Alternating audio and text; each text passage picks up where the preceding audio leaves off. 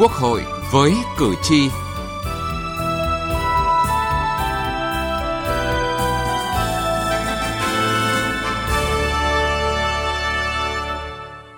Thưa quý vị và các bạn, không khó để nhận diện lãng phí trong nhiều lĩnh vực của đời sống xã hội.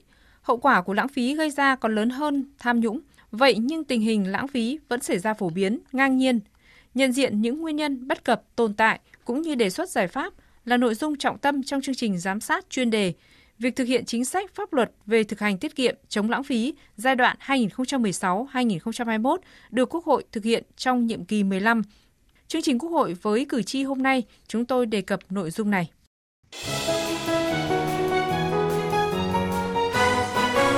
Cử tri lên tiếng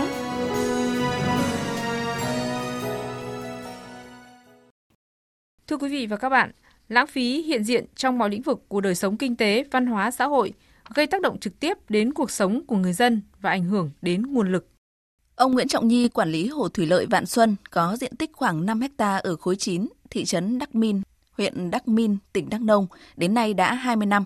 Ông mưu sinh chủ yếu dựa vào nuôi cá tại đây. Nhưng từ năm 2018 đến nay, công ty thủy lợi Đắk Nông thông báo không thể ký hợp đồng cho thuê mặt nước vì vướng các quy định của luật thủy lợi.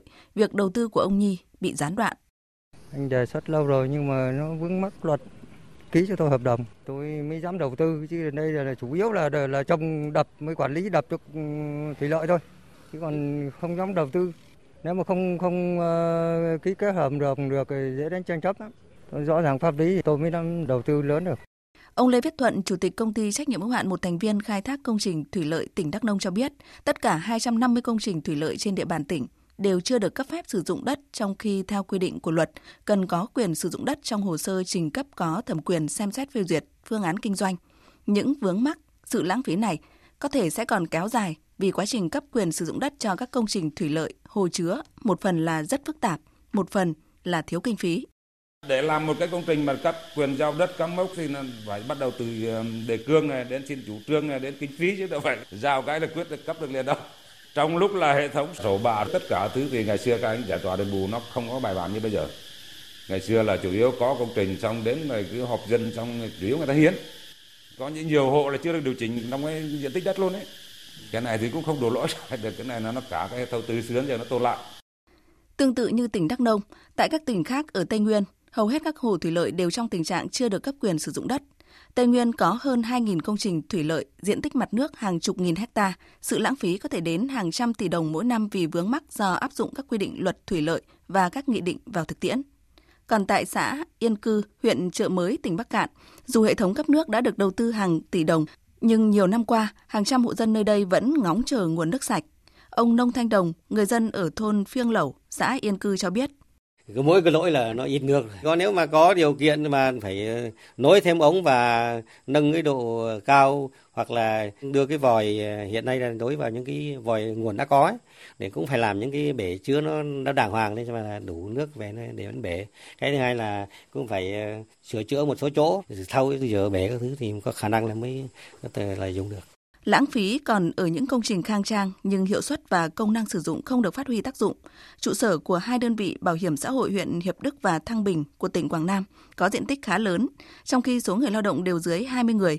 Trụ sở làm việc của Tri Cục Thuế khu vực Tam Kỳ, Phú Ninh có diện tích sử dụng lên đến hơn 6.000 m2, trong khi số lượng công chức và người lao động chỉ có 89 người. Ông Phạm Đình Dũng, Tri Cục trưởng Tri Cục Thuế Tam Kỳ, Phú Ninh, tỉnh Quảng Nam cho biết. Việc thật ra mà nói thì tới Phú Ninh bây giờ thì khoảng uh, ờ, 10 người thôi. Vừa đại liên xã thị trắng và bộ phận một cửa thì khoảng 10 người.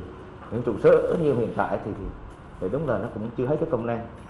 Lãng phí trong các công trình dự án treo kéo dài nhiều năm trời là ví dụ phổ biến xảy ra ở nhiều nơi. Ông Nguyễn Văn Hải ở thành phố Hà Nội cho rằng nhiều tài sản công bị lãng phí tại một số cơ quan tổ chức được xem là hiện tượng bình thường. Lãng phí trầm trọng như thế nhưng các cái giải pháp, các cái cơ chế ngăn chặn thì chưa đủ mạnh chưa có hiệu quả cho nên là tình trạng lãng phí cứ tiếp tục tồn tại và thậm chí gia tăng con người cũng nghiêm trọng một số ví dụ cho thấy lãng phí không đơn thuần chỉ ở số tiền thất thoát được công bố mà hiện diện trong mọi lĩnh vực của đời sống xã hội. Những thiệt hại do lãng phí gây ra trong nhiều trường hợp khó đo đếm và lượng hóa được.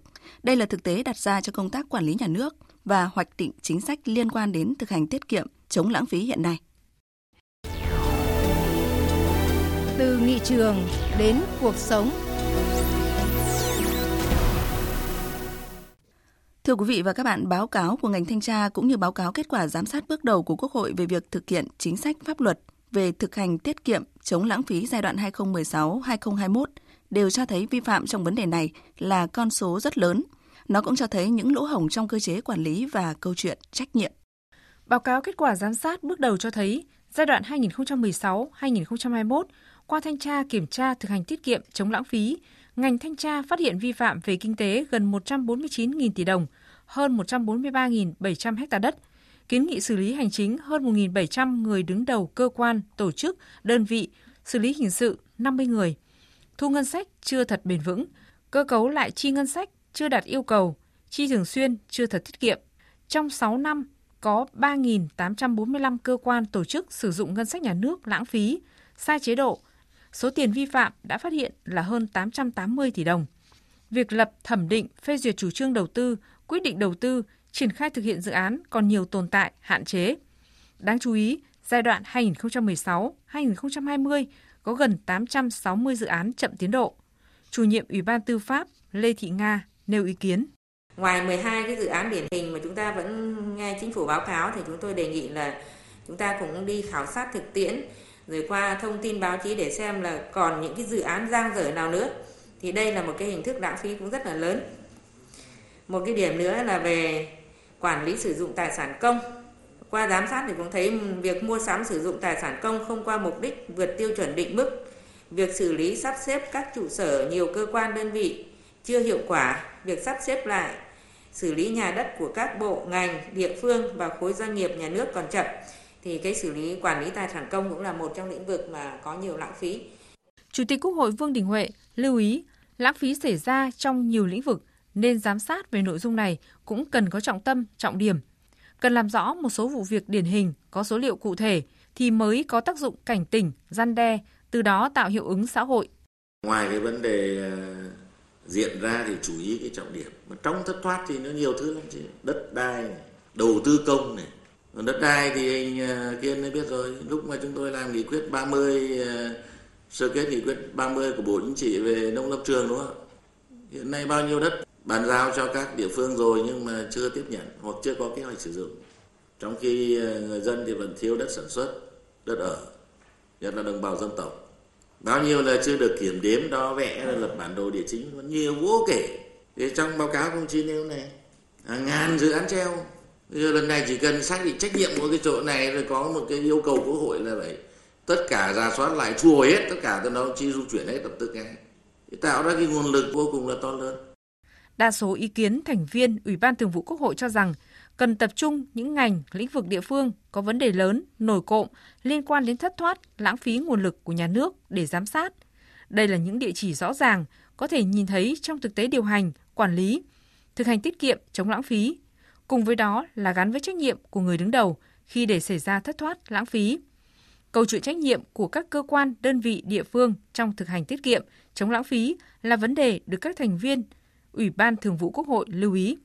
Đến ngày 23 tháng 3, vẫn còn 32 bộ, ngành, 10 hội đồng nhân dân cấp tỉnh, 9 ủy ban nhân dân cấp tỉnh chưa báo cáo về công tác này. Phó Chủ tịch Thường trực Quốc hội Trần Thanh Mẫn đề nghị phải có cái cơ chế chế tài cần thiết để đảm bảo là tính nghiêm túc. À, tại sao bộ ngành này địa phương này báo cáo còn những ngành những địa phương là không báo cáo là lý do vì sao để chúng ta lập lại cái kỷ cương trong cái hoạt động giám sát của Quốc hội. Lãng phí trong nhiều lĩnh vực, đặc biệt trong sử dụng tài sản công, đầu tư công là tồn tại từ nhiều năm nay nhưng chưa có giải pháp căn cơ, hiệu quả. Từ các vi phạm cho thấy nhận thức và hành động, đặc biệt của người đứng đầu cho vấn đề này chưa quyết liệt, thậm chí xem nhẹ. Đây là thực tế, đoàn giám sát chuyên đề của Quốc hội về nội dung này cần lưu tâm hơn.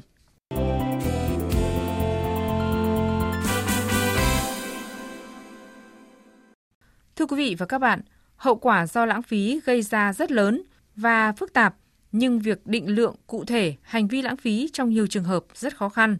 Cần có những quy định rõ ràng hơn về tiêu chuẩn, chế độ, định mức làm cơ sở lượng hóa hành vi lãng phí là đề nghị của các chuyên gia cũng như lãnh đạo cơ quan quản lý nhà nước. Ông Bùi Đức Thụ, nguyên Ủy viên Thường trực Ủy ban Tài chính Ngân sách của Quốc hội cho rằng báo cáo cần phải xác định quy mô về lãng phí. Thay vì tổng kết con số vi phạm kinh tế thì thanh tra chính phủ cần tách bạch rõ các trường hợp vi phạm và hành vi lãng phí để có biện pháp cảnh báo và ngăn chặn.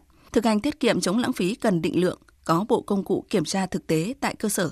Tôi cần biết tức là cái lãng phí cụ thể.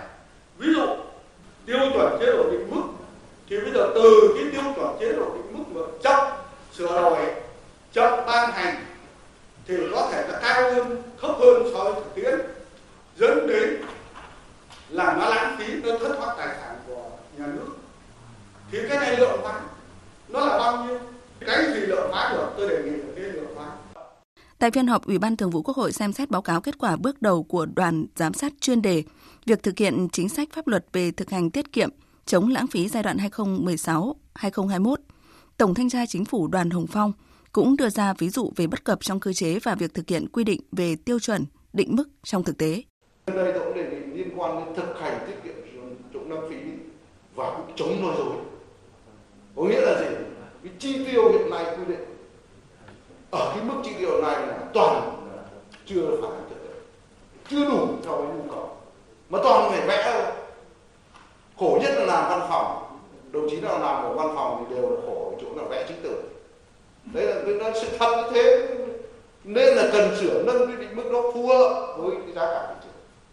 Tức là hai mặt một vấn đề. Kể cả về định mức xe không phải là đến mức mà cứ là giảm cái chi tiêu đi để cho nó tiết kiệm đấy. Không phải cái tiết kiệm. đấy chính tiết kiệm chính là những cái mà mà tôi nói là về cơ chế chính sách và cái nước đây cũng là ý kiến của ông Nguyễn Ngọc Tuấn, Chủ tịch Hội đồng Nhân dân thành phố Hà Nội, Phó trưởng đoàn đại biểu Quốc hội thành phố Hà Nội.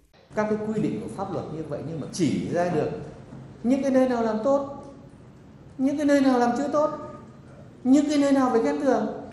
Tự công chí định lượng như vậy chứ nếu mà chúng ta chỉ có chung chung thì nó rất khó. Cùng với việc quy định rõ tiêu chí tiêu chuẩn làm cơ sở định lượng hành vi lãng phí thì ông Bùi Văn Cường, chủ nhiệm văn phòng Quốc hội cho rằng cần quy định cụ thể hơn chế tài. Và chúng ta cũng phải nghiên cứu thêm cái mục mà phải có chế tài. Đấy, quy định thế mà anh không thực hiện thế thì mức nào xử lý thế nào? Thì lúc ấy nó mới nó mới đi vào thực tế. Còn bảo thực hành tiết kiệm tiêu phí phải thế này. Ông phải thế kia. Nhưng ngược lại nó không làm thì cũng không làm gì. Cuối cùng ờ, khi mà đi thanh tra hay kiểm tra thì mới xử lý hành chính đó. Thực hành tiết kiệm chống lãng phí không thể chỉ là khẩu hiệu hay là hành động mang tính phong trào. Để thực hành tiết kiệm, chống lãng phí và sử dụng hiệu quả tài sản công, việc hoàn thiện hệ thống pháp luật là cần thiết. Nhưng điều quan trọng là trong thực hiện đòi hỏi phải có thái độ kiên quyết với cơ chế công khai, minh bạch về trách nhiệm và cơ chế kiểm tra, giám sát rõ ràng. Đã đến lúc chúng ta không thể đổ lỗi cho hoàn cảnh khách quan mà cần nhìn nhận nghiêm túc hơn những nguyên nhân từ phía chủ quan để có các giải pháp đúng và trúng. Đến đây thời lượng dành cho chương trình Quốc hội với cử tri đã hết. Cảm ơn quý vị và các bạn đã quan tâm theo dõi.